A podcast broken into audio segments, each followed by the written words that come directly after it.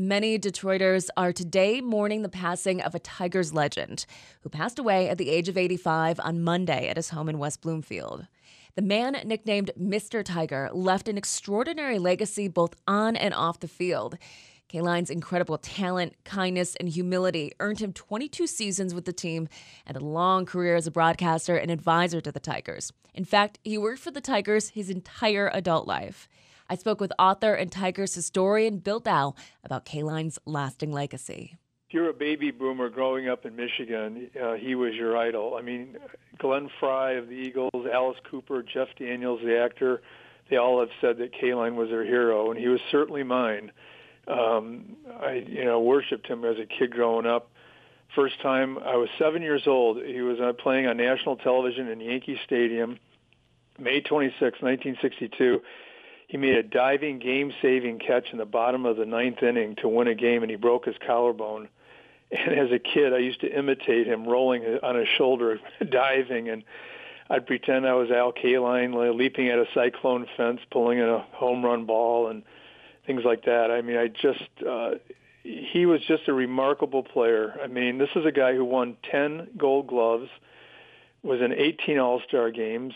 Uh, was the, only the 10th player in Major League Baseball history to be elected the National Baseball Hall of Fame on the first ballot, the 12th player to get 3,000 hits. I mean, and he was so graceful as a player. I mean, especially watching him field was just unbelievable. He had this patent in play at Tiger Stadium where a ball would be hit into the corner, which they would call Kaline's corner in right field and he'd get this ball and he'd get it and he'd spin and throw and invariably he'd hold the runner to first base. Most guys, you know, would get a double on a play like that, but he knew Tiger Stadium so well and how to play the wall that and his arm was absolutely tremendous. Let's go back to the beginning here because he has uh, not only one of the greatest legacies of the Tigers, he has one of the most unique stories. Before he joined the Tigers in, in 53, I believe, he was not only one of the youngest players to join the Tigers, but he was so good, he didn't even go to the minor leagues. He went straight right. from high school to, to the big leagues. Oh, extremely, very unique. You know, he graduated uh, from high school in Baltimore, Southern High School, in June of 1953. And two weeks later, he joins the Detroit Tigers. He was what they call a bonus baby, and um, he had to stay on the team because of uh, the rules back then. And the story is that when he arrived, uh, they thought one of the security people thought he was a bat boy. He was like 155 pounds, six foot one, uh, you know, a beanpole, and he ended up wearing a bat boy's uniform. I mean, he was that skinny and small, and uh, got his first appeared in that first game, and he flew out. And he said, "I was, I was so nervous. I was glad to get that out of the way, but." And then two years later, he became the youngest player in base in American League history to win a batting title at the age of 20. He, he beat out, believe it or not, Ty Cobb by one day. Cobb also won a batting title at 20, but he was born on December 18th, and Kaline was December 19th. So he had that distinction of being the youngest to win a batting title. And um, yeah, he's just just an amazing player. And not only on the field was he one of the most remarkable players, but as I understand, he was just a really great guy.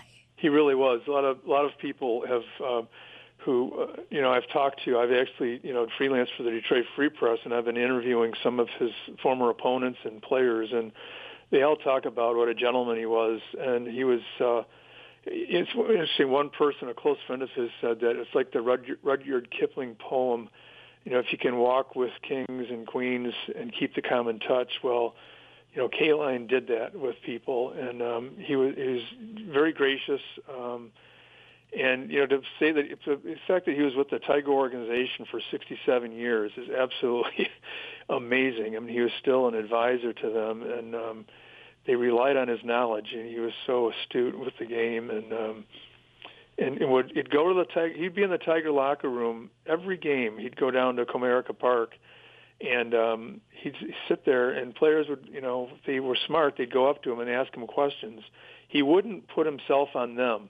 He would wait for them if they wanted some advice, they could come and ask him, but he would not interfere otherwise. And any player who played um, in the last, you know, 20 years or more, Kaline, when he was announcing with the Tigers, you know, from 1975 until 2002, he always was around the ball players. So these these young guys would ask him questions, and he was you know very helpful. As we're talking about his his career uh, on the field, off the field, also in behind the broadcasting booth as well, so many Detroiters were influenced by him, and and and again, like you said, a hero to a lot of the baby boomer generation, like Jeff Daniels. What do you think Al Kaline's legacy is today and going forward? Well, I think it was that he was such a remarkable ball player who showed a lot of class both on and off the field, and um, he was he was just like I said, he was so graceful, and everybody would talk about how when he would play, whether he was running, fielding, hitting, clutch hitting all the time, and um, it's just the way he carried himself, you know, both on and off the field. Alan Trammell said to me that he was somebody who he was like a mentor to him. He watched how he had a presence about him, and um, just very classy. He was a class person and um, a player both on and off the field, and um, everybody just emulated him. I mean, he was just a remarkable person. I, I, went to, took a Greyhound bus to see him being inducted in the.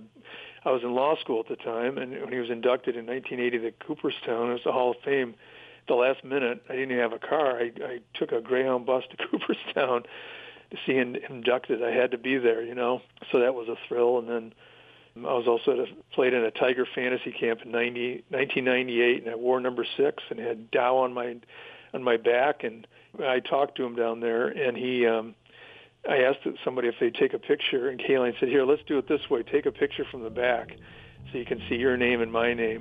so I still I treasure that photograph. Right now, we're going to the Tiger Clubhouse and to the Tiger broadcaster Ernie Harwell. Thank you very much. Now we've got the veteran on the Tiger team, Al Kaline.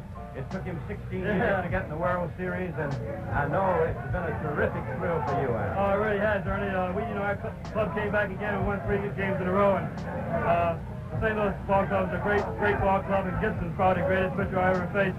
But this has been the secret of our ball club all year long. We came back, and we got a great job out of Mickey Lolich. Fantastic. Thank you, Al, and to have a nice rest of the You're now a member of the World Champions. That's Ernie Harwell interviewing Al Kaline right after the Tigers won the 1968 World Series. Two legendary men of Detroit baseball two legendary men of Detroit baseball who will both be remembered by Detroiters for a very long time.